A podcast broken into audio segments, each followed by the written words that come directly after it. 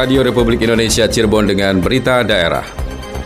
Tiga poin yang pertama untuk pencegahan dan penanganan coronavirus disease. Kemudian tentang padat karya juga sudah dijelaskan oleh surat menteri. Bantuan langsung tunai yang bersumber dari dana desa ini dipergunakan untuk keluarga miskin non PKH. Yang utama adalah minta tolong kepada masyarakat untuk berjujurlah kepada ya. kita. Kita tenaga kesehatan kan gimana program ini bisa teratasi kalau mereka tidak jujur. Kita juga punya keluarga di rumah.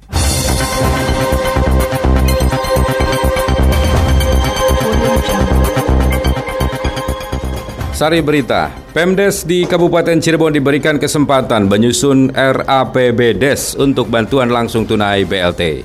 Pasien yang akan memeriksakan kesehatannya diminta jujur mengenai riwayat penyakitnya. Bersama saya Muhammad Subhan inilah berita daerah selengkapnya.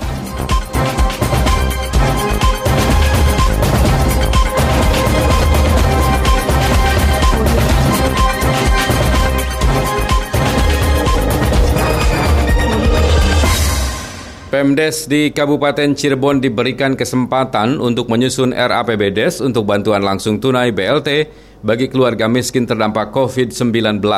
Laporan Yulianti.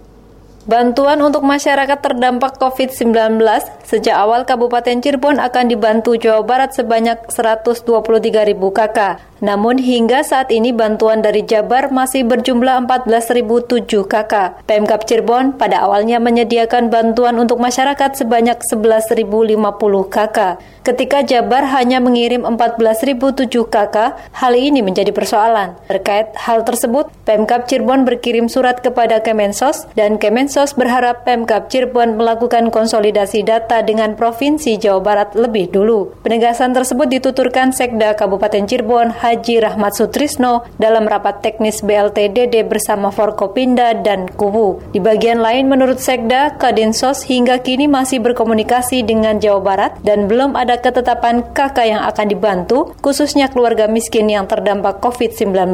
Kondisi kemiskinan baru memang menjadi persoalan yang harus dihadapi pemerintah di tengah percepatan penanganan virus corona. Oleh karena itu, tegas Rahmat Sutrisno, pihaknya belum dapat membantu Bupati untuk membuat kebijakan tentang bantuan dari Pemkap Cirebon karena masih melakukan komunikasi data dengan Pemprov Jabar yang belum terselesaikan. Dijelaskan berdasarkan Permendes nomor 6 tahun 2020 tentang perubahan Permendes di mana seluruh kepala daerah termasuk kepala desa diminta mengubah perencanaan di dalam APBDes di antaranya dana desa tahun ini hanya diperkenankan untuk tiga poin. Tiga poin yang pertama untuk pencegahan dan penanganan coronavirus disease. Kemudian tentang padat karya juga sudah dijelaskan oleh surat menteri.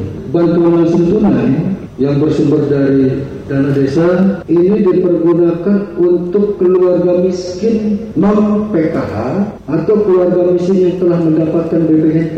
Ini buat keluarga yang kehilangan mata pencaharian, kemudian belum terdata dan mempunyai anggota yang rentan sakit. Rahmat mengungkapkan khusus desa yang jumlah keluarga miskin lebih besar dari anggaran yang dialokasikan, maka dapat menambah alokasi setelah mendapat persetujuan Pemda Kabupaten Cirebon. Untuk penyalurannya dilaksanakan oleh Pemdes dengan metode uang tunai atau cashless tiap bulan melalui rekening. Jangka waktu pemberian PLT 3 bulan terhitung sejak April dengan besaran Rp600.000 per bulan per keluarga. Monitoring evaluasi dilakukan oleh BPD, camat, dan inspektur, serta penanggung jawab PLT yaitu kepala desa. Mekanisme perubahan APBD sesuai dengan peraturan perundang-undangan yang berlaku. Terkait dengan pelaksanaan perubahan Permendes dimaksud, maka disediakan layanan bantuan call center dengan nomor 1500040 yang terkoneksi dengan Kementerian Desa. Hal itu diartikan seluruh komponen yang melaksanakan program BLT ini seyogyanya tidak berpikir untuk melakukan musyawarah yang keluar dari Permendes.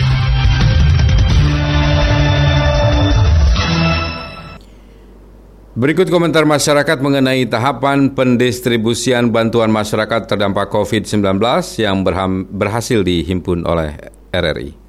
Menyikapi tentang bantuan masyarakat yang terdampak oleh virus COVID-19 ini, pemerintah Indonesia khususnya harus cepat tanggap untuk memberikan bantuan-bantuan kepada masyarakat karena seperti diketahui bahwa beberapa daerah sudah melakukan karantina wilayah bahkan lockdown. Mengingat kota besar pun DKI Jakarta dan sebagainya sudah melakukan PSBB dan ekonomi Indonesia ini sudah sangat menurun. Untuk itu, masyarakat agar segera diberikan bantuan oleh pemerintah karena mereka serba dibatasi baik usahanya maupun kerjanya.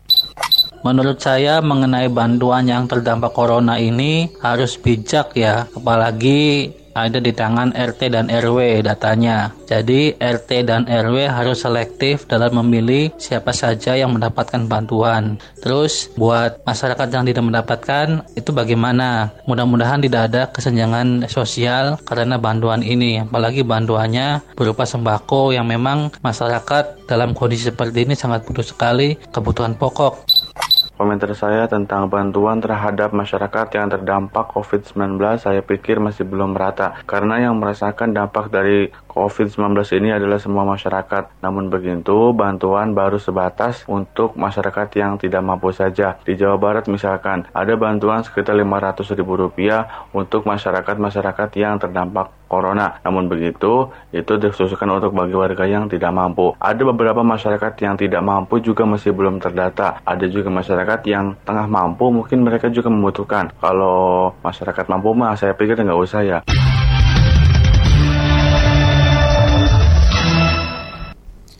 Untuk membahas lebih lanjut mengenai tahapan pendistribusian bantuan masyarakat terdampak COVID-19, kita akan ikuti wawancara reporter Lengga Ferdiansa dengan Kepala Dinas Sosial dan Pemberdayaan Perempuan dan Perlindungan Anak DSP 3A Kota Cirebon, Iing Daiman terkait ya. bantuan masyarakat yang terdampak COVID nih Pak Kadis di Kota Cirebon bagaimana Pak Kadis? Jadi gini ya untuk masyarakat di Kota Cirebon termasuk daerah lain ya di uh-huh. Jawa Barat dan di Indonesia untuk dampak COVID itu ada tiga skema.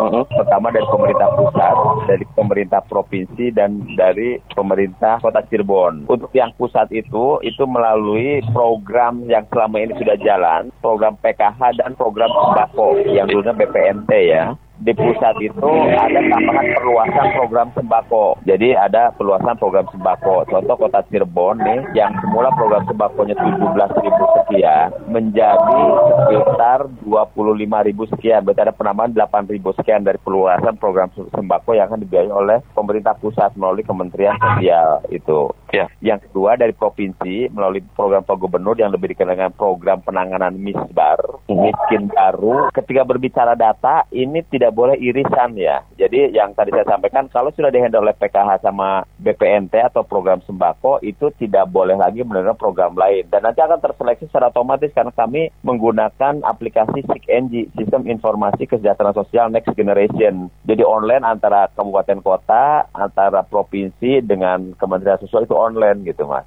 Ba dasarnya by NIK gitu.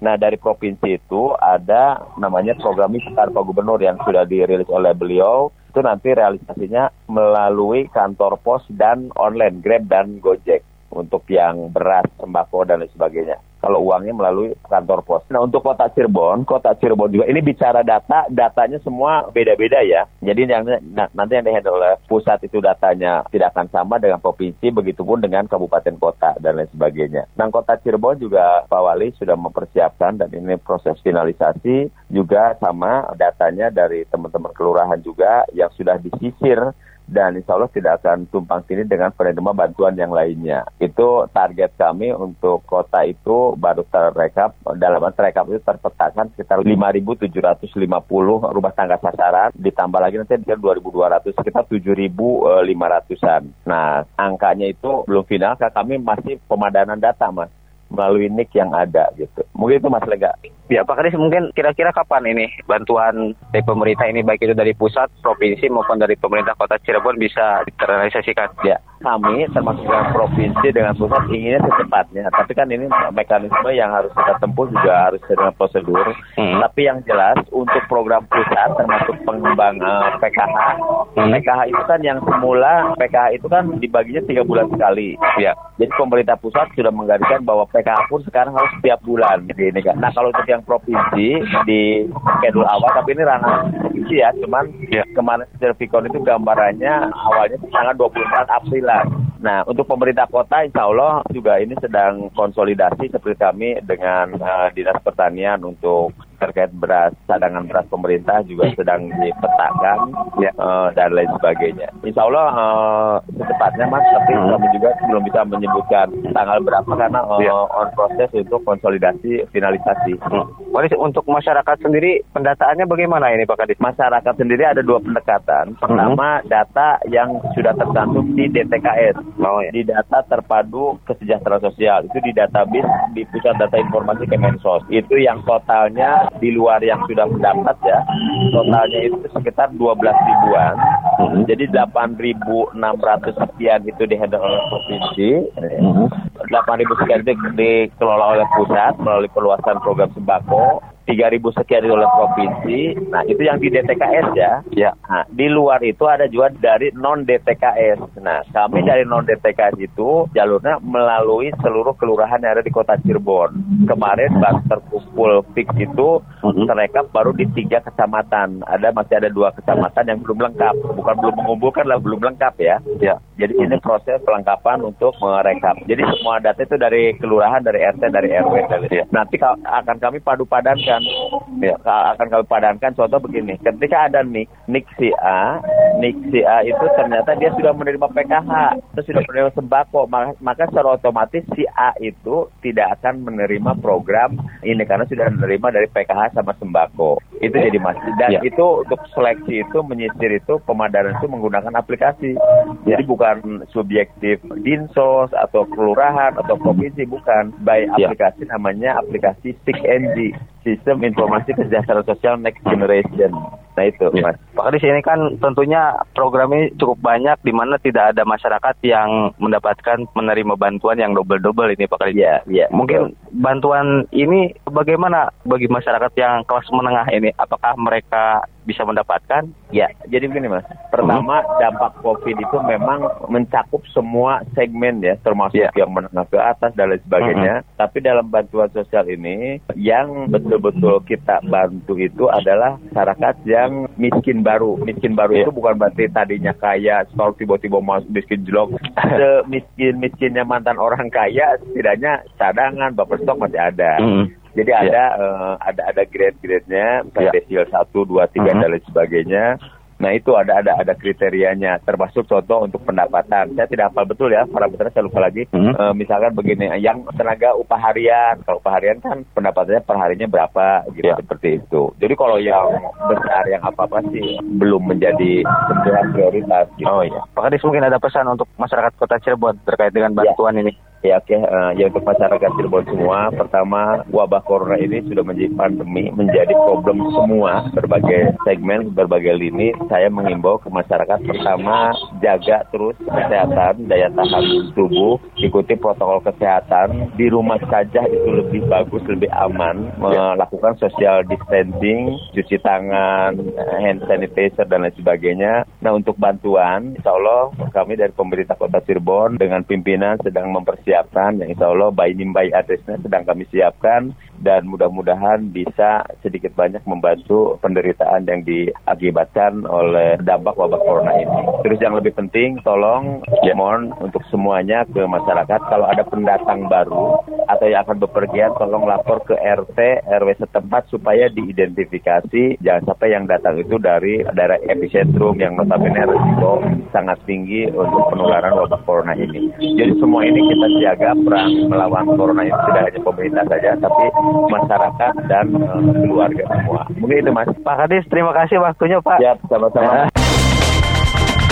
Saat ini Anda sedang mengikuti berita daerah Radio Republik Indonesia Cirebon. Wali Kota Cirebon membenarkan ada satu tenaga medis di Rumah Sakit Daerah Gunung Jati yang positif terpapar COVID-19. Isolasi sudah dilakukan dan pelayanan IGD di Rumah Sakit Daerah Gunung Jati sudah normal kembali. Atas kejadian tersebut, Rumah Sakit Daerah Gunung Jati langsung melakukan tindakan yaitu menutup sementara IGD dan juga melakukan deteksi siapa saja yang telah berhubungan dengan tenaga medis tersebut. Hasilnya, 61 orang terdeteksi melakukan kontak dengan tenaga medis yang positif COVID. Screening sudah dilakukan dan satu orang diduga positif COVID-19 dan akan segera dilakukan pemeriksaan lanjutan. Tes dan screening dilakukan dengan metode CT scan dan sebanyak 61 orang itu telah melakukan isolasi secara mandiri. Perawat tersebut diduga terpapar COVID-19 dari seorang PDP yang dirujuk ke Rumah Sakit Waled, Kabupaten Cirebon. Selain satu tenaga medis dan tiga orang lainnya, yang sebelumnya pasien di Rumah Sakit Daerah Gunung Jati, juga dinyatakan positif COVID-19. Selanjutnya, wali kota juga meminta agar setiap pasien yang datang ke rumah sakit untuk memberikan keterangan yang sejujur-jujurnya saat ingin mendapatkan perawatan di rumah sakit. Terlebih saat ini tengah terjadi pandemi yang melanda ratusan negara di dunia, sehingga rumah sakit bisa memberikan penanganan medis yang tepat dan melindungi orang lain juga.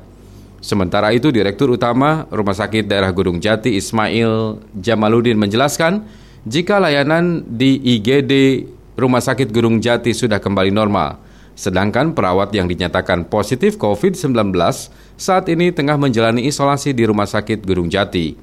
Saat melakukan pelayanan kepada pasien, tenaga medis di Rumah Sakit Gunung Jati dilengkapi dengan alat pelindung diri.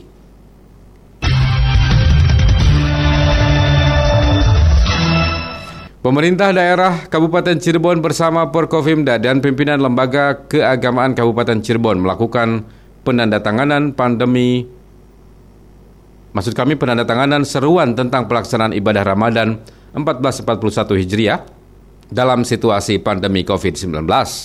Usai kegiatan Bupati Cirebon Haji Imron kepada media mengatakan penandatanganan seruan sebagai upaya untuk memutus mata rantai penyebaran virus corona terutama besok umat Islam akan melaksanakan ibadah puasa di bulan suci Ramadan. Hasil kesepakatan tersebut bersifat himbauan yang akan disosialisasikan melalui surat edaran dan pelaksanaannya di lapangan akan dipantau aparat keamanan. Maka ada himbauan kepada masyarakat bahwa kegiatan-kegiatan yang kita rutin lakukan kita dilaksanakan di rumah saja. Jadi kita pertama menghimbau kepada masyarakat ini diedarkan dan seluruh aparat sampai ke bawah sampai tingkat desa kesepakatan ini masyarakat supaya tahu menginformasikan. Nah baru nanti setelah itu Pak Kapolres, Pak Dandim dan Satpol PP akan bisa melihat di daerah-daerah atau di kecamatan-kecamatan kecamatan mengadakan pemantauan-pemantauan. Ya pertama kita dikasih tahu, dikasih uh, himbauan-himbauannya bahwa ini dengan adanya virus corona maka harus ada waspada untuk pencegahan ini. Uh, kita ini ada apa di samping himbauan sudah mulai mendekatkan pada perintah. Bupati Cirebon Haji Imron menambahkan, ketika di lapangan masih ditemukan pelaksanaan ibadah Ramadan di masjid ataupun musola, akan dilakukan pendekatan persuasif dengan melibatkan alim ulama dari MUI dan Kementerian Agama Kabupaten Cirebon.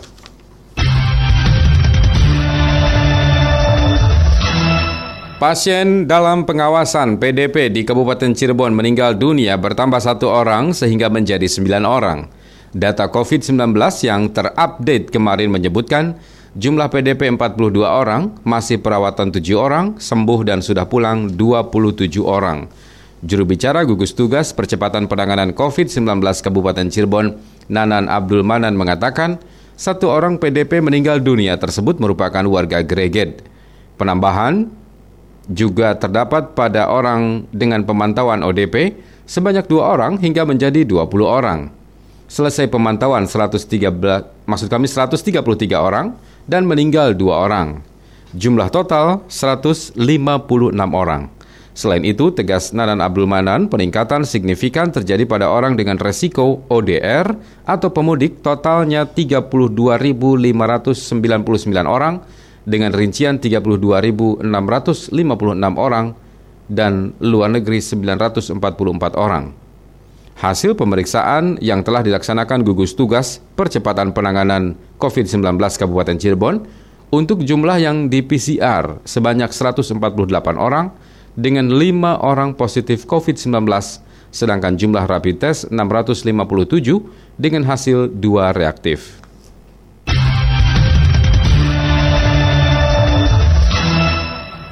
Pasien yang akan memeriksakan kesehatannya diminta jujur mengenai riwayat penyakitnya. Laporan Lengga Ferdiansyah.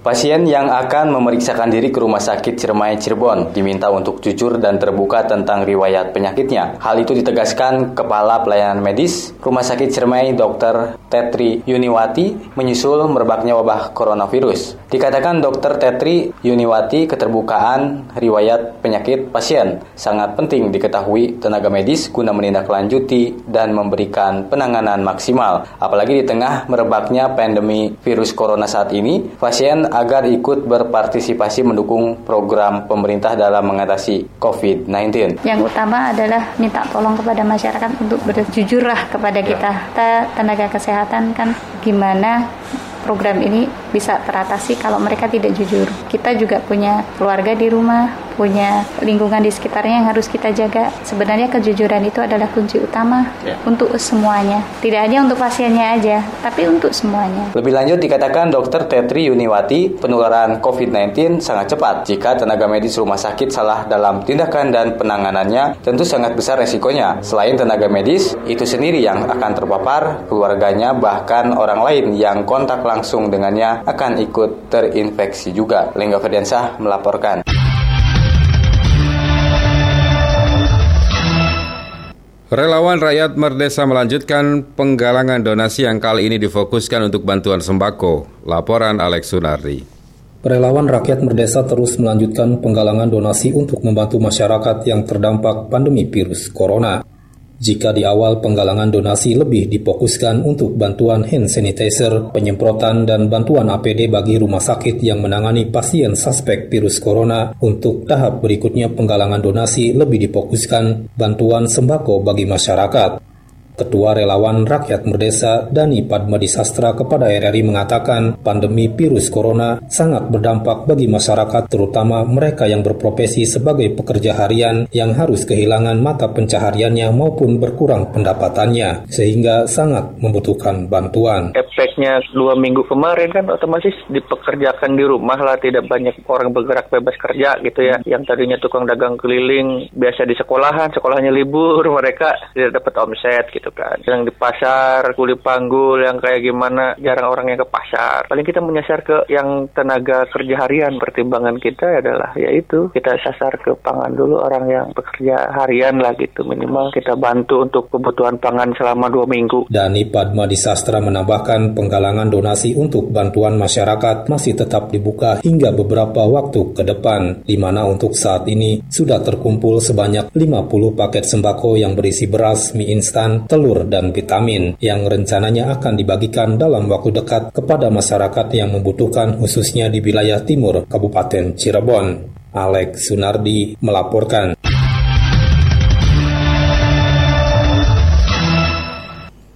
Pemerintah Desa Pemdes Ciledug Wetan, Kecamatan Ciledug, Kabupaten Cirebon lebih mengedepankan padat karya atau prinsip swakelola dalam prioritas kegiatan pembangunan di tahun 2020.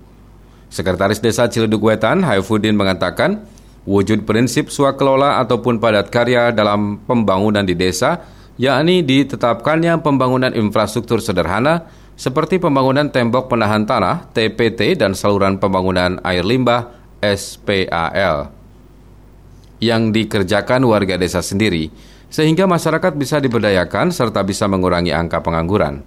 Dalam kondisi pandemi COVID-19, pemerintah desa juga melakukan pencegahan dan penanganan dengan penyemprotan disinfektan dan pembagian hand sanitizer kepada warga.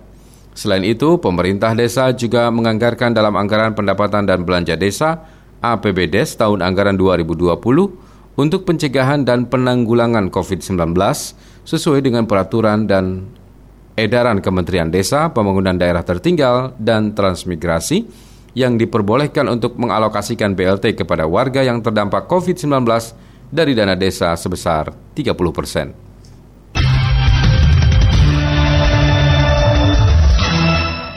Sekian berita daerah dan selamat pagi.